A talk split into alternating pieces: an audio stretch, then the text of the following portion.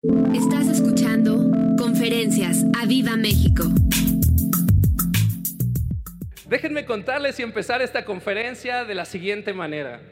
Tengo que decirles que los que me conocen, y si no para que me conozcan un poco más, tienen que saber que mi película favorita se llama Volver al Futuro. No se espanten si bajé sin Biblia, ¿eh? Se lo suplico. ¡Ay, ya bajó sin Biblia! Este, sí voy a hablar de la palabra de Dios, se los. Mi película favorita desde niño ha sido Volver al Futuro. ¿Alguien la ha visto? Back to the Future. Sí, bueno. Ah, uno de los recuerdos más bonitos de mi niñez es cuando mi papá, mis papás vivían separados, mi papá pasa por nosotros y nos lleva a ver Back to the Future.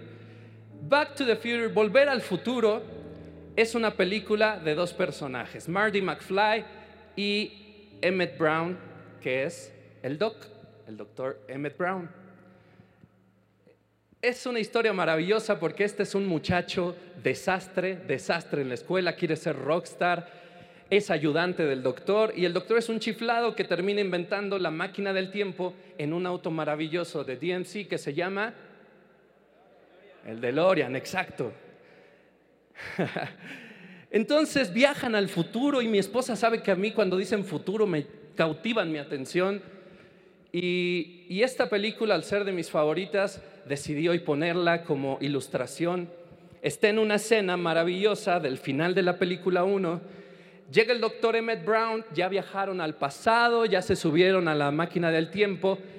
Y está Marty McFly dándole un beso a su novia y en eso truena el cielo regresa a la máquina del tiempo, baja el doctor Emmett Brown con unos lentes súper futuristas, una bata amarilla.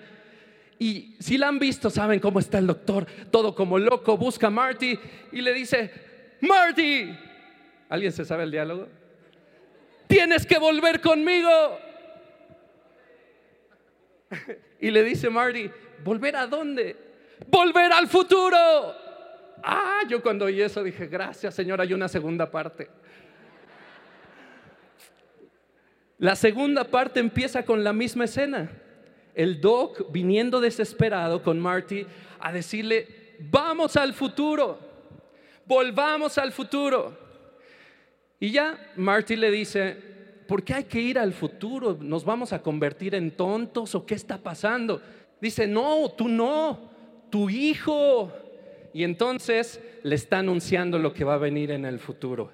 Yo no sé por qué le dice que no, porque él quería ser rockstar, termina siendo un empleado sin futuro, lo despiden, el hijo es un caos, es un tonto, la hija es un caos, toda su vida no era lo que él esperaba. Y yo en esta ilustración me pregunto, ¿qué padre sería en, en la idea original de que uno está viviendo angustia? esa angustia como de esperando en la sala de un hospital que te digan qué está pasando con tu familiar. ¿Va a morir? ¿Va a vivir? Esa angustia que a veces nos hace sufrir la economía, los hijos, las relaciones interpersonales. Hay una situación en la que nos encantaría que nos dijeran, oye, vi tu futuro, vamos al futuro, pero dime cómo me fue, bien o mal, ya dime de una vez. ¿O no les pasa cuando llegan y te dicen, te tengo dos noticias, una buena y una mala? ¿Cuál quieren? La mala para que se me quite ya la angustia, ¿cierto o no? Sería padrísimo que llegara el DeLorean y te dijeran, vamos al futuro, te va a ir bien. Eso nos encantaría escuchar, ¿verdad? Te va a ir bien. Digo, mejor que nos digan que nuestros hijos van a estar bien, bien tontitos, ¿no? Y yo quiero decirte que como cristianos entendemos que la palabra de Dios nos habla al futuro. Podemos descansar en las promesas que el Señor nos hace en este maravilloso libro que salió de la palma de Dios y de su boca. El, Espíritu, el Señor hablaba y el Espíritu de Dios escribía. Vestido de Pablo y de todos los escritores. Entonces aquí se nos dice, yo puedo encontrar en la palabra que sea lo que sea que estés viviendo, te puedo decir, te va a ir bien. Te va a ir bien. La palabra nos lo dice, Dios ya te lo anunció, te va a ir bien. Amado hijo, quizá hoy no tengas dinero en tu bolsa, no temas del futuro, te va a ir bien. Y ahora sí, agarren sus Biblias de papel. A mí me encanta cuando los predicadores dicen esta, esta frase, si no traes Biblia, acércate a un cristiano. Y vamos a Jeremías 29:11. Yo sé que hasta de memoria te lo debes de saber. Yo espero que lo tengan ahí. Vamos a la versión Reina Valera. Déjenme antes que esto, antes de empezar ya con la palabra de Dios, decirles que este es un mensaje, como lo dije, que ha tocado mi vida y que lo estoy viviendo. Yo vengo aquí como un libro abierto a predicarles la palabra de Dios, cómo el Señor me está tratando, cómo el Señor me está hablando, porque yo sé que muchos están en mi misma condición, en la condición que yo estaba hace unas pocas semanas. Una condición de desesperanza. Así que vamos a Jeremías 29:11. Estoy yo en este tiempo así meditando, más adelante te estaré contando. Y estaba orando y eso el Señor me lleva a esta parte de la escritura. Y yo la leo y digo, wow, Señor, ya la había escuchado, pero yo te creo. Dice, porque yo sé los pensamientos que tengo acerca de vosotros, dice el Señor. ¿Pensamientos de qué? De paz. Y no de mal para darnos qué? El fin que esperáis. Yo te pido que lo volvamos a leer. Vamos a, leerlos a leerlo juntos. Porque yo sé los pensamientos que tengo acerca de vosotros, dice Jehová, pensamientos de paz y no de mal, para darnos el fin que esperáis. Alguien tiene que decir amén. Algún angustiado tiene que decir esto es para mí. Yo te pido que tomes la palabra mientras la vamos diciendo. Amén. Ahora déjame ir a las versiones. Esto es algo que he aprendido de mi pastor Toño. La versión Dios habla hoy es maravilloso como lo pone. Por ahí traemos unas diapositivas que me ayudó a hacer mi sobrino Luis Antonio. Dice, yo sé los planes que tengo para ustedes, planes para su bienestar y no para qué, a fin de darles un futuro lleno de esperanza. Yo el Señor lo afirmo, yo lo firmo, yo pongo mi sello, dice el Señor. Así que si tú estás en una circunstancia adversa, tú tienes que decir, tengo un futuro. Otra vez, si tú estás en una situación adversa, o a lo mejor solo, solo son tres, tú debes de decir, tengo un futuro lleno de esperanza. Tengo un futuro lleno de esperanza. Tengo un futuro lleno de esperanza. ¿Lo crees? Y déjame leerte otra versión que es la traducción lenguaje actual. Dice, mis planes para ustedes, por ahí debe de estar, mis planes para ustedes, solamente yo lo sé no son para su mal. No importa lo que estés viviendo, cómo veas tu presente, el futuro que yo he forjado para ti, dice el Señor, no es para su mal, no es malo, sino para su bien. Voy a darles, promete el Señor, un futuro lleno de bienestar. Voy a darles un futuro lleno de bienestar, dice el Señor. Así que también puedes decir, tengo un futuro lleno de bienestar. Y lo que dice la Dios habla hoy dice, tengo un futuro, tengo un futuro lleno de esperanza. Lo tienes que decir con fe. Yo le pido al Espíritu Santo que esté inflamando tu corazón de fe y de pasión para que sepas que Él te va a sacar de donde estás. Tengo un futuro lleno de esperanza. Tengo un futuro lleno de bienestar. Traigo otra versión que es la eh, nueva traducción viviente. Dice, pues yo sé los planes que tengo para ustedes Aquí ya en estas versiones no habla de pensamientos, ¿verdad? Para el que no lo entiende o no lo entendemos, pensamientos puede decir, ah, pues me desea cosas chidas, pero ¿cómo es hecho si no amores o algo así? Aquí dice, no, yo ya planeé, ¿cómo es? Hechos son amores y no buenas razones, ¿no? Yo inventando aquí mis frases poéticas. Gracias, pastora. El Señor dice, yo ya lo planeé para ti. No solo los estoy pensando, ya fui al futuro porque yo lo hice. Tienes un plan para tu bien. Tienes un futuro lleno de esperanza, un futuro lleno de bienestar. Ah, ya alguien diga aleluya. Si le vas a aplaudir al Señor, que sea fuerte, como Él se lo merece. Y la NTV dice, yo sé los planes que tengo para ustedes, dice el Señor, planes para lo bueno. Se me olvidó mi cronómetro, no puede decir. Planes para lo bueno. Un segundito. Planes para lo bueno, para darles qué? Un futuro y una esperanza. Yo leía esto y decía, gracias Señor, porque he dejado de ver hacia adelante mis angustias y mis problemas han hecho que yo vea hasta aquí como si tuviera un espejo enfrente mío.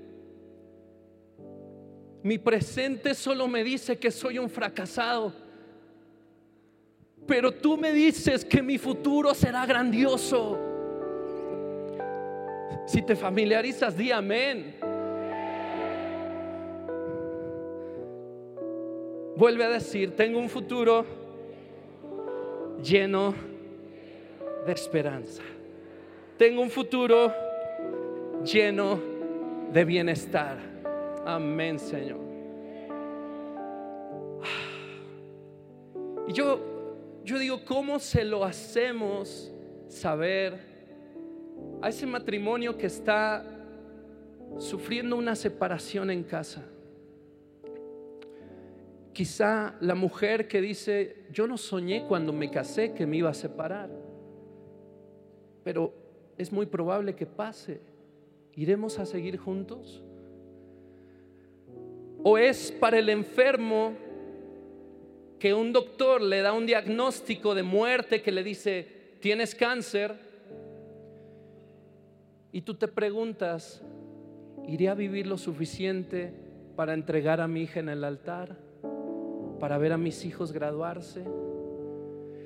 Es para el hombre, mujer desempleada, desempleado, que dice, estoy acumulando tantas y tantas y tantas y tantas deudas.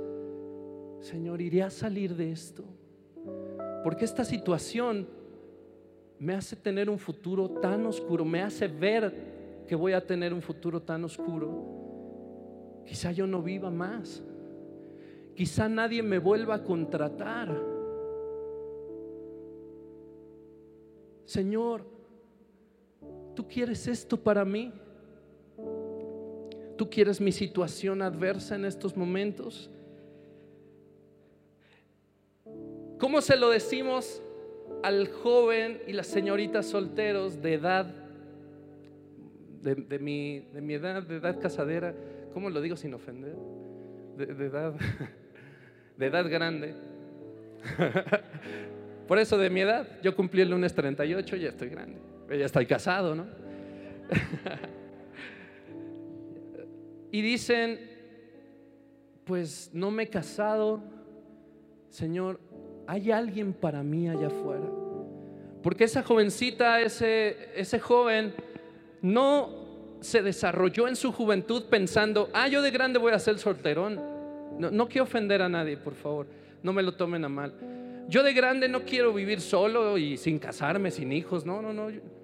¿Alguien dijo eso a los 14 años? Ah, todos estaban en la secundaria, pero prendidísimos. Nadie decía eso, ¿verdad? Ah.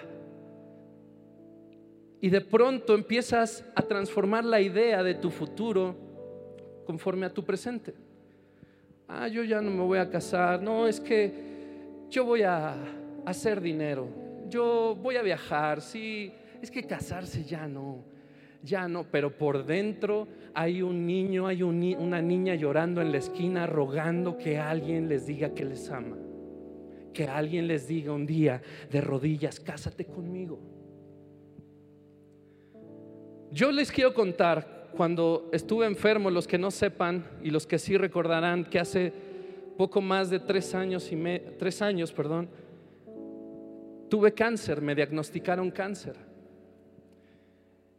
Y mi esposa y yo acabamos de cumplir 11 años de casados. Y cuando recién nos casamos, nosotros no dijimos, ah, pues quizá no duremos.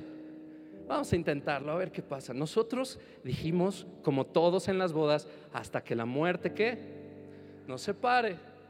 Y mientras nos empezamos a tratar, que amo a mi esposa con todo mi corazón, es la mejor mujer del mundo, perdón, con todas las presentes, la mujer más hermosa, yo quiero estar con ella siempre. Entonces nos abrazábamos, nos besábamos, nos, nos, pasábamos riendo, haciendo lo que nos gusta, viendo las películas, yendo al cine, sirviendo al Señor. Y nosotros nos decimos, juntos hasta viejitos, juntos hasta viejis bien cursis. Y lo decimos, pero de verdad, o sea, nosotros queremos estar juntos hasta viejitos. Y de pronto un doctor te dice, tienes cáncer. Y yo lo único que pensaba era en mi esposa. O sea, menor de 30 años, yo recién 34 tenía. Yo decía, Dios, no, no, esto no puede estar pasando si le dije que íbamos a estar hasta viejitos juntos y ahora quizá muera? Este es para la persona que está en esa situación, ya sea económica, enfermedad, del alma, que esté ahí angustiado, un asunto familiar y tantos ejemplos que quizá yo no pueda enlistar ni ejemplificarte. Pero hay un punto de angustia en la vida que ya no puedes ver hacia el futuro. ¿Cierto? Que lo empiezas a distorsionar, que te empiezas a adecuar al futuro. Son situaciones donde ves el futuro de una manera distorsionada que afectan tu presente con el alto peligro de dejarte paralizado y no cumplir nunca más el propósito de tu vida. Ahí están los que están en depresión, no pueden salir de la cama, no pueden trabajar en paz. Quizá muchos están aquí en ese caso. Tu angustia, tu visión del futuro equivocada a causa de tu angustia está afectando tu presente, paralizándote para ahora sí en verdad afectar tu futuro porque no vas a ser próspero si no trabajas. Y si la angustia te está paralizando para que no trabajes, para que no puedas hacer más clientes, para que en tu trabajo te corran porque simplemente estás ofuscado, estás afectando qué? Tu futuro. Y ni se diga el servicio a Dios.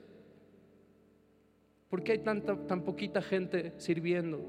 Hay alguien que dejó de soñar hacia el futuro. Un futuro lleno de Dios, un futuro de, servidor. Por eso el Señor manda esta palabra al pueblo de Israel. A mí me encanta Jeremías 29. Cuando el Señor me lo dio, fue como un, ok, ok, me va a ir bien, dime cómo. O alguien le satisface cuando alguien llega en una situación adversa y le dice, ánimo, ¿Qué piensas en tu cabeza? Ah, ah, cierto, se me olvidó sacarlo de la bolsa, tienes razón. Qué tonto. Ánimo, sí es cierto. Ah, ¿cómo no lo pensé? Tú necesitas una prueba de que todo va a salir bien para cobrar ánimo. Y en nuestro caso eso es de fe, de creerle al Señor, de creer en su palabra, de creer en sus promesas. Y me encanta esta palabra de confianza. Regreso a la reina Valera. Dice, porque yo sé los pensamientos que tengo acerca de vosotros, dice Jehová, pensamientos de paz y no de mal para darlos el fin que esperáis. Y esta palabra la anticipa una petición para su pueblo de parte de Dios. El Señor dice, ten confianza. Yo tengo un futuro de bienestar para ti, lleno de esperanza. Tienes que hacer algo. Y viene una promesa después. Es maravilloso y te lo voy a leer. Amén. ¿Lo quieres oír? Te lo voy a platicar mejor. En esta circunstancia donde el Señor les da la palabra de que les va a ir bien, el Señor lo que les está diciendo, tienes un futuro prometedor. No importa la situación que estés, yo ya forjé tu futuro, te va a ir bien. Te va a ir bien. Dilo, me va a ir bien. Me va a ir bien. Porque lo dijo el Señor.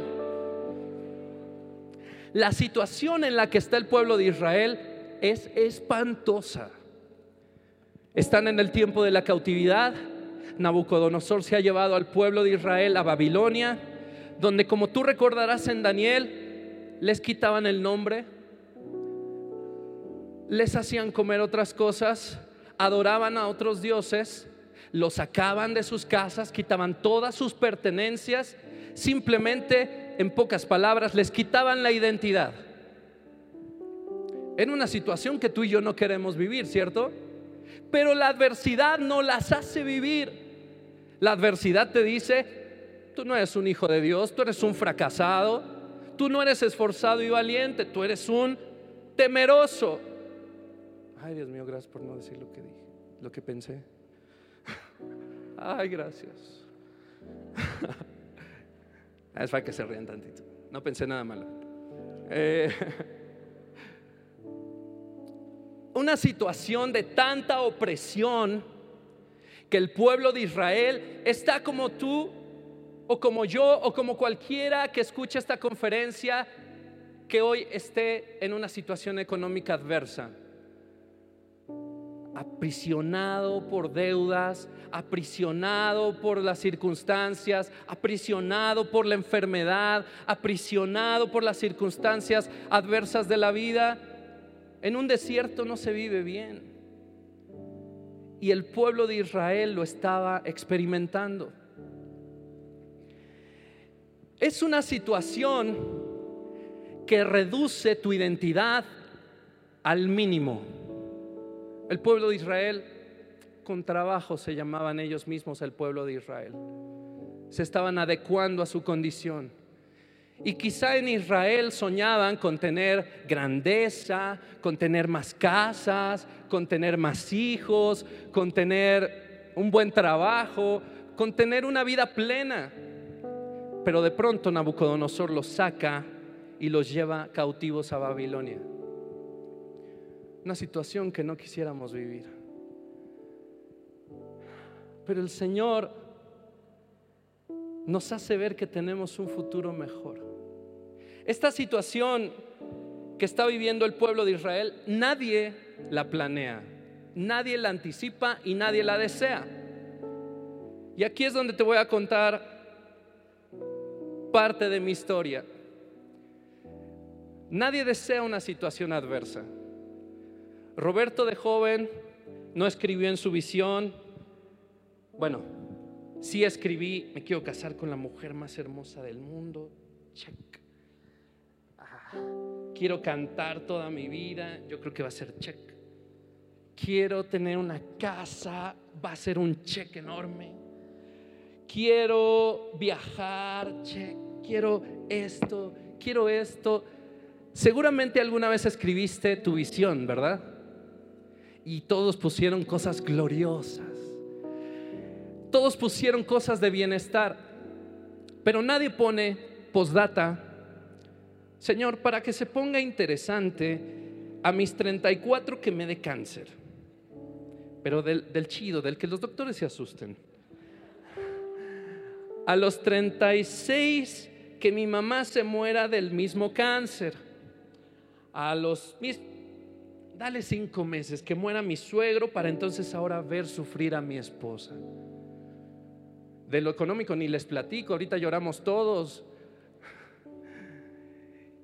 Y a los 37, que un doctor me diga, Roberto, eres estéril. ¿Alguien desea eso? Nadie lo escribe, ¿verdad? Nadie dice, Señor, para que la vida se ponga buena, que pase esto. Nadie, absolutamente nadie. Y el pueblo de Israel menos. Ellos estaban en una situación, quizás se sentían olvidados por Dios, quizás se sentían decepcionados de Dios. Pero el Señor, de mano del profeta Jeremías, les envía una carta. Esta carta decía lo siguiente, y acompáñenme, ahora sí agarren sus Biblias, al verso 4 de Jeremías 29. Dice, así ha dicho Jehová de los ejércitos. ¿Están ahí? Así ha dicho Jehová de los ejércitos, Dios de Israel. A todos los de la cautividad que hice transportar de Jerusalén a Babilonia. Yo subrayé ahí que el Señor dijo que hice transportar. Yo dije, órale, estoy aquí porque Dios me puso. Me ha pasado esto porque Dios lo permitió. Y ahí es donde veo, perdón que interrumpa, pero la lectura, pero ahí es donde veo que Juan 9.2 se cumple. En mí también el Señor pasa frente a un ciego de nacimiento y los discípulos con afán de aprender, ellos dicen, Señor, ¿quién pecó? ¿Este o sus hermanos para que esté así? ni él ni sus hermanos, es para que vean cómo la gloria de Dios se manifiesta en su vida. Así que si estás sufriendo de más, dejemos de llorar, que la gloria de Dios, el actuar de Dios, la mano poderosa de Dios va a actuar en tu vida. Amén, dale un fuerte aplauso al Señor. Él va a actuar en tu vida, amén.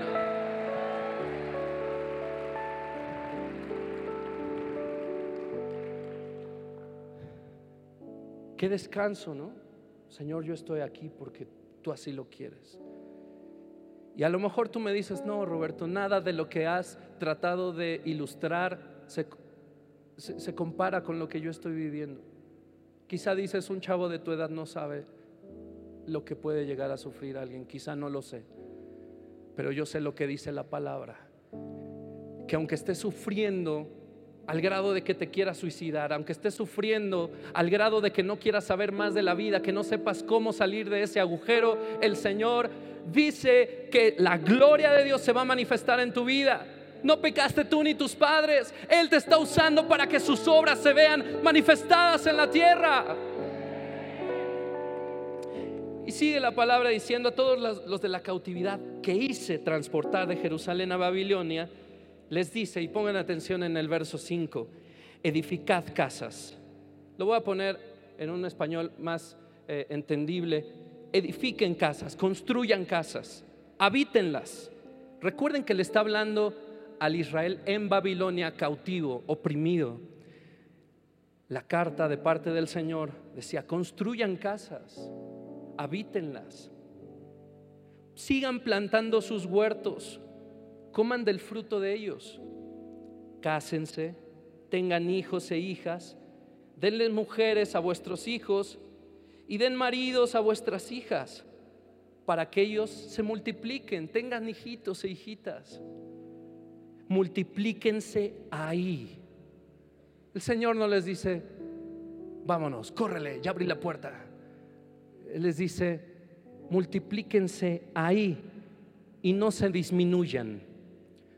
Yo cuando leí esto, yo sabía que era para mí.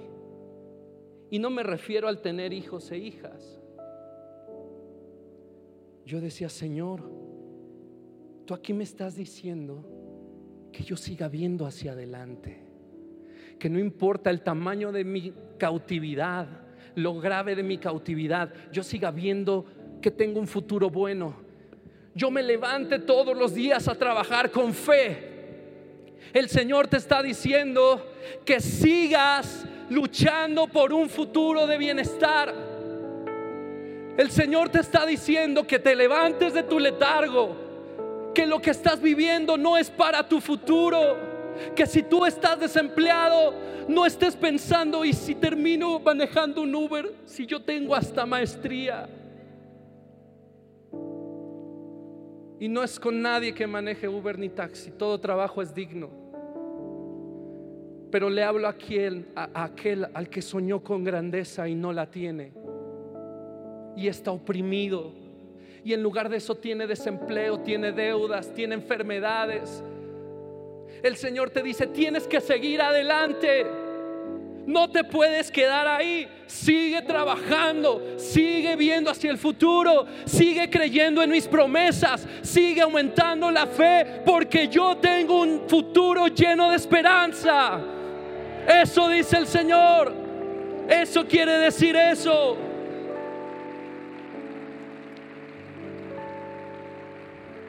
Sigue adelante sigue soñando, sigue creyendo, sigue viéndote en un futuro glorioso. Eso les está diciendo al pueblo de Israel cautivo.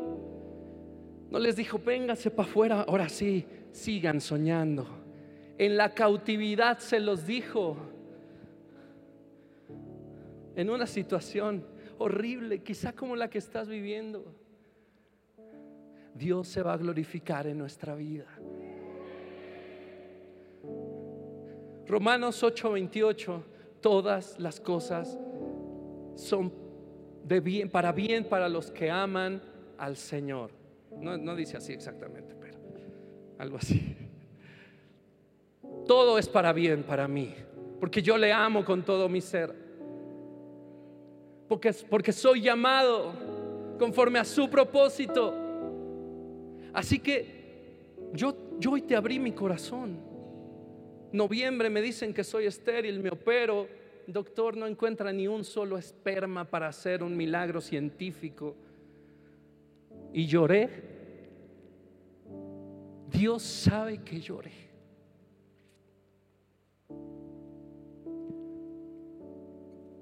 Mi pastor me vio. Lloré como un niño. Y se los confieso y se los digo simplemente para que sepas que no estás solo. Que hay gente que sufre también, pero que no te va a dejar caer. No para que vengas con nosotros y nos pobreties y no, no, no.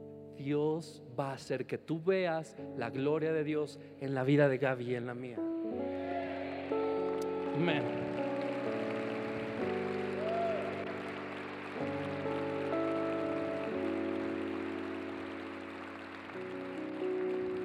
Sigue diciendo, y aquí me voy a meter quizá un segundo en la parte política, porque quizá muchos no les falta el dinero, no están eh, sufriendo por la colegiatura de los hijos, no están enfermos, también la vida hay, hay, hay, hay valles verdes, no todo es angustia. Pero dicen, el país está yendo al hoyo. No, este país ya fue. Chécate lo que dice el verso 7, que es un extra. Dice, les está diciendo, procuren la paz de la ciudad a la cual los hice transportar. Otra vez dice, los hice transportar. Y rueguen por ella a Jehová, porque en su paz, en la paz de México, tendréis vosotros paz. Así que no dejes de clamar por tu nación. ¿Quieres paz? ¿Quieres bienestar? Sigue clamando por tu nación, por tu presidente, por los gobernantes. Amén. Entonces, hay una palabra de confianza. Tengo un futuro lleno de esperanza. Tengo planes de bien y no de mal. Tienes que hacer esto. Tienes que levantarte de tu letargo. Es que mi situación es muy difícil. Tienes que levantarte.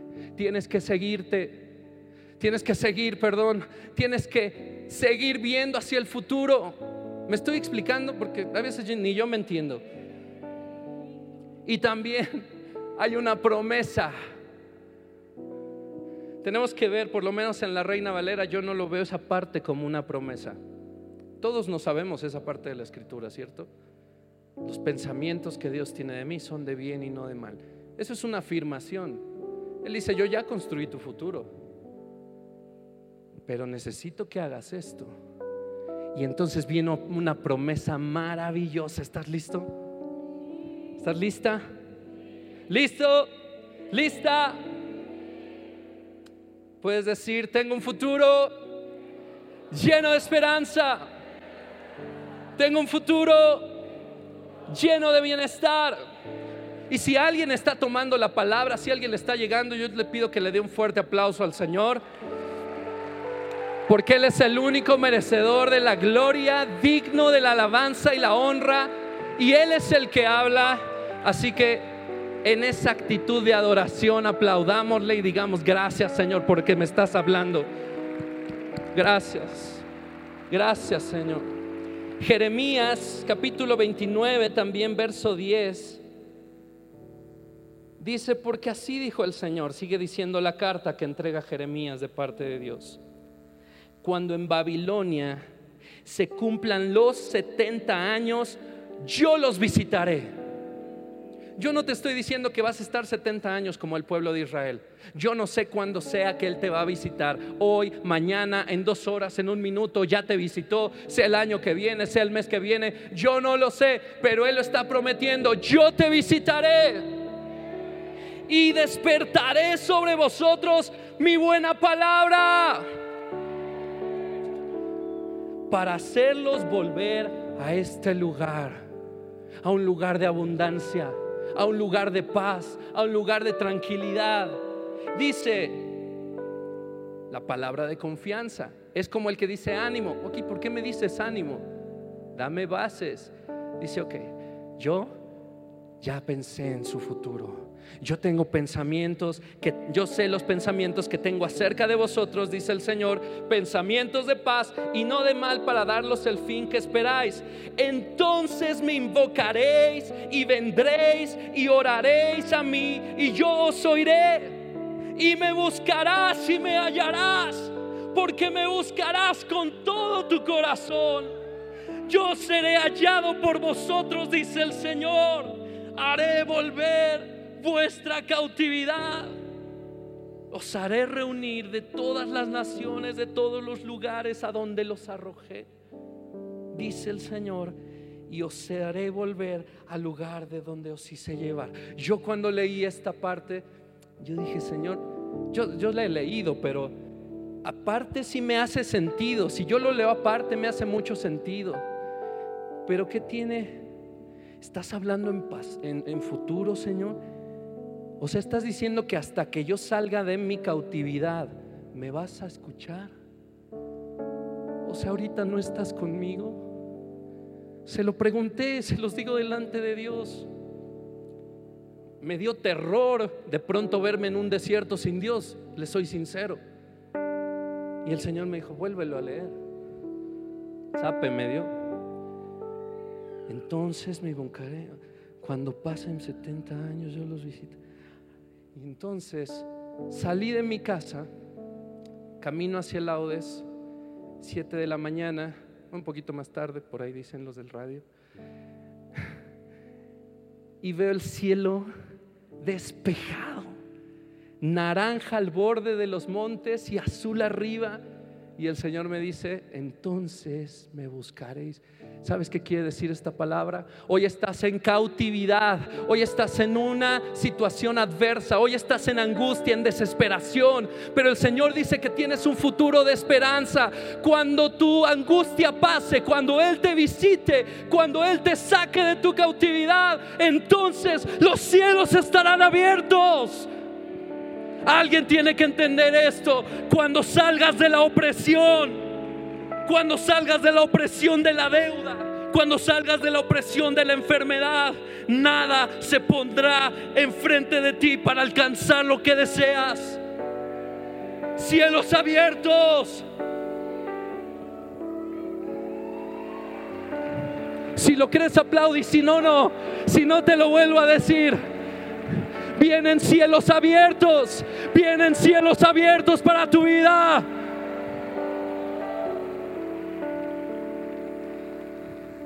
Cuando salgas de la aflicción, dice el Señor, a causa de mi mano poderosa. Y si la palabra es para ti, levanta tu mano y dice, Señor, ven con tu mano poderosa. Ah, cuando vengas, Señor, cuando vengas. Y el Señor dice, cuando te haga salir, yo te haré salir con mi mano poderosa, mi brazo de poder, mi brazo poderoso actuará a tu favor. Tú saldrás para ser libre, no para enfrentarte a un mundo difícil, sino a vivir la plenitud porque mis cielos estarán abiertos. Me vas a buscar, me vas a encontrar, vas a conocer un Dios que hasta hoy no conoces. Cielos abiertos, todo se te dará.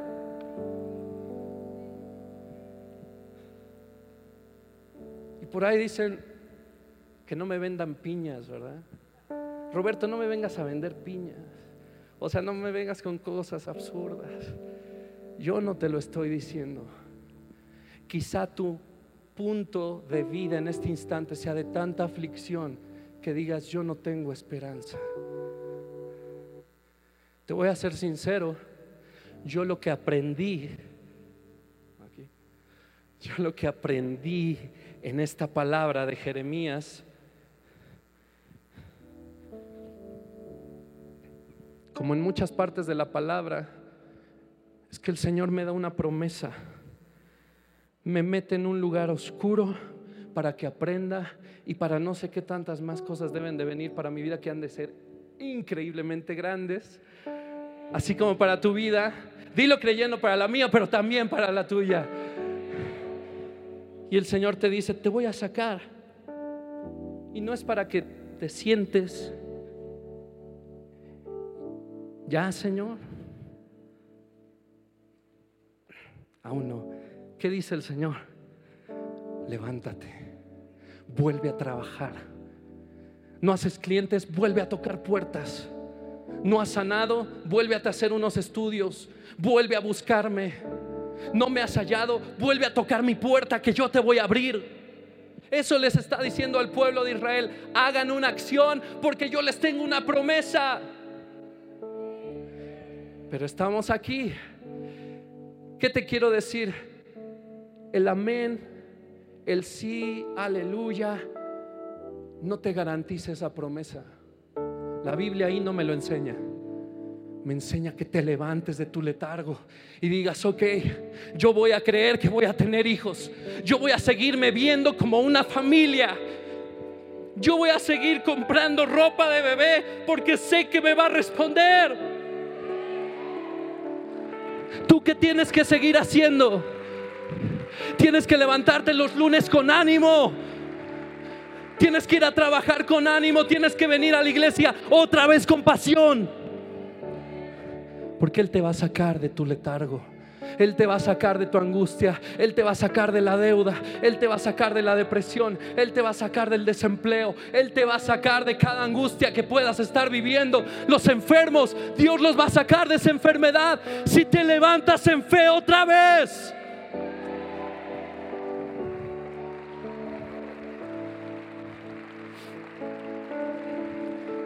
Aleluya. básica la acción. Es básico. Di tengo que actuar. No basta recibir la palabra. Tengo que levantarme. Y con esto termino. Hay una historia, ya me gustó más acá abajo, perdón. Hay una historia maravillosa en Primera de Reyes capítulo 18, donde el profeta Elías en los tiempos del rey Acab, profetiza sequía. Esta sequía dura tres años y medio porque el profeta Elías dice, no va a llover hasta que yo lo vuelva a decir, hasta que yo diga llueve y va a llover. Hasta que eso no pase, no va a llover. Va, se esconde de Jezabel, de Acab. A los tres años y medio regresa.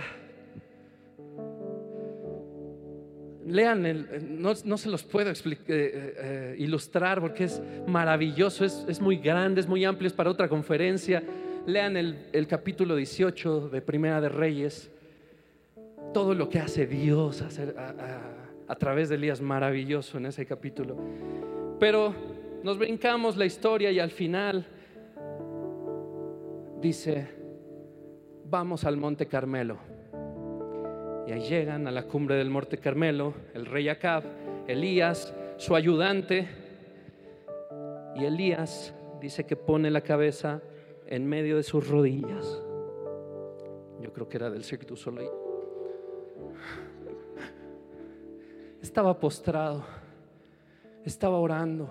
Una simbología que tenemos en la aflicción, en la sequía, estar orando, pero también una simbología de Elías como un tipo de Cristo, de Jesús en la aflicción, en la sequía, intercediendo por su pueblo.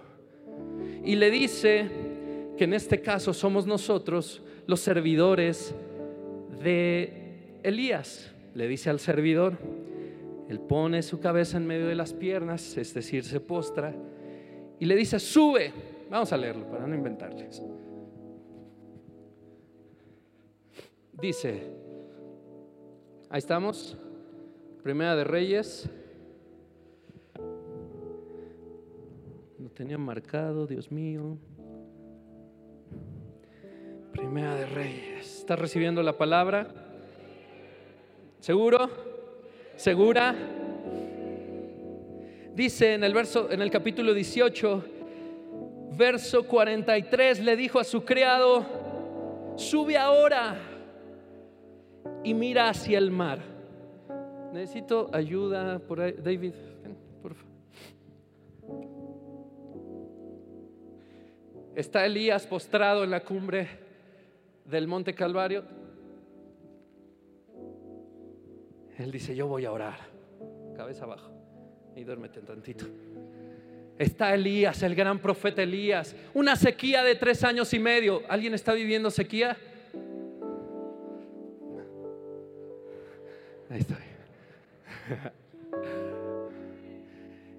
Y le dice, sube, ve hacia el mar y avísame cuando llegue la lluvia. Ok. Va, sube, no juegues, está más abierto que el Caribe.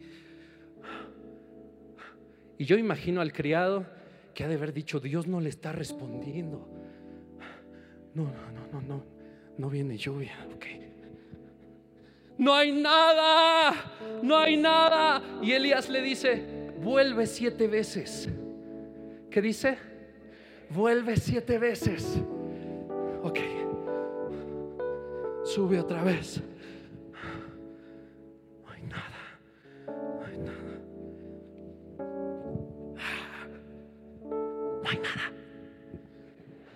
Porque no le dijo, venme a decir otra vez. Le dijo, sube siete veces. No, no, no. Uy, veo hasta la otra isla. Es que no, va a llover. Claro que no va a llover. Puede ser. No hay nada. Siete veces. ¿Qué te está diciendo el Señor en esta historia? No te canses de creer. La lluvia va a venir. Sube siete veces. Sube. No te canses. Vuelve a hacerlo. Vuelve a hacerlo aunque no haya nada. No hay nada. Vuelve a hacerlo. Vuelve a fijarte. Ya respondí. A la séptima vez. ¿Vio? Con la misma condición que yo tengo. Física.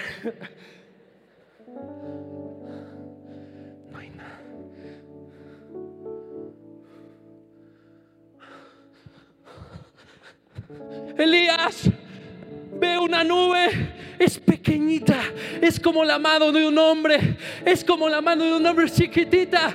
Y Elías se levanta, gracias, se levanta y dice, dile al rey Acab que se largue, que le va a agarrar la lluvia. Y empezó a llover, empezó a llover. no te canses, sube otra vez. No hay nada, Dios no ha respondido, sube otra vez. Dale un fuerte aplauso al rey.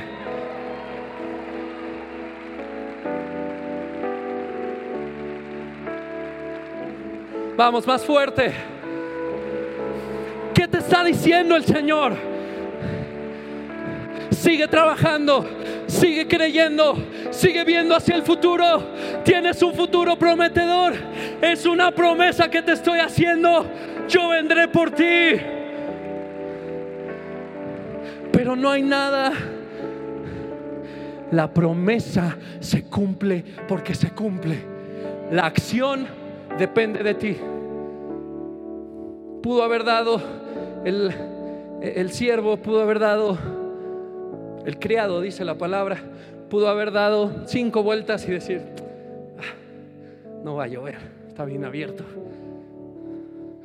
Siete veces, no te canses, no desistas. Su promesa ya está. Él va a hacer llover sobre tu casa. Él va a hacer llover sobre tu familia. Él va a hacerlo llover sobre tu sequía. En tu cautividad vas a ver la mano poderosa de Dios que se puede ver pequeña. Pero cuando llega aquí con la tormenta es gigante, es poderosa.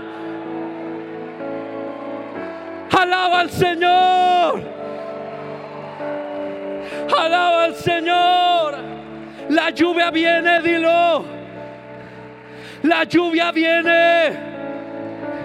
El que esté sufriendo sequía, diga la lluvia viene. Di Señor Jesús, yo creo en ti. Tengo un futuro lleno de esperanza. Tengo un futuro lleno de bienestar.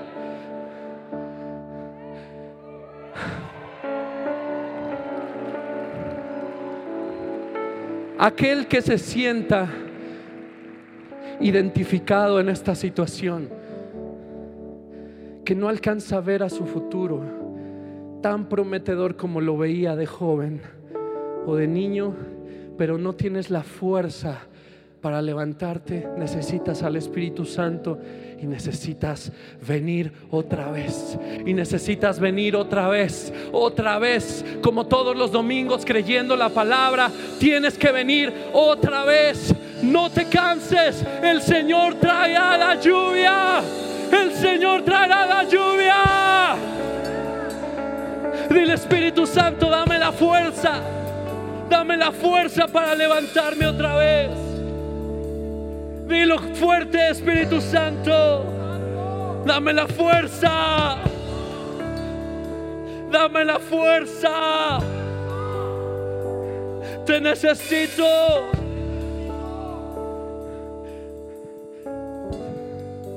Acércate con fe. No estás solo, dice el Señor. En lo que Él viene, tienes que recordar Isaías 43, 2. Cuando pases por las aguas, yo estaré contigo. Cuando pases por las aguas, yo estaré contigo. Cuando pases por las aguas, yo estaré contigo. Y si por los ríos no te anegarás, no te va a pasar nada. Si por las llamas no te quemarás, nada va a arder en ti más que mi pasión. Nada va a arder en ti más que el amor por el Espíritu Santo. No estás solo. Levanta tus manos y di, Señor, te necesitamos. Te necesitamos. El que está abatido, diga, necesito de tu fuerza, Jesús. El que no alcanza a ver a más allá de sus narices, diga, necesito tu fuerza para levantarme y volver a creer. Espíritu de Dios, recuerda esta palabra y este llamado a la acción cada día de nuestras vidas. Que recordemos de ir otra vez, ir otra vez, ir otra vez, ir otra vez, porque tú vas a hacer llover. Yo creo en ti. Yo creo en ti y en que abrirás los cielos en esta iglesia. Adora al Señor. Adora al Rey. Quien recibió la palabra, adore al Señor. Adore al Señor. El Espíritu Santo está en este lugar. Adoramos, Rey. Aleluya. Gracias por estar en esta situación de aflicción, Señor. Porque sabemos que tú te vas a manifestar en nuestras vidas con poder. Yo sé que estás conmigo, que tu mano viene, que la lluvia viene. La lluvia viene sobre mí. La lluvia. Espera nuestra próxima emisión de Conferencias. ¡A Viva México!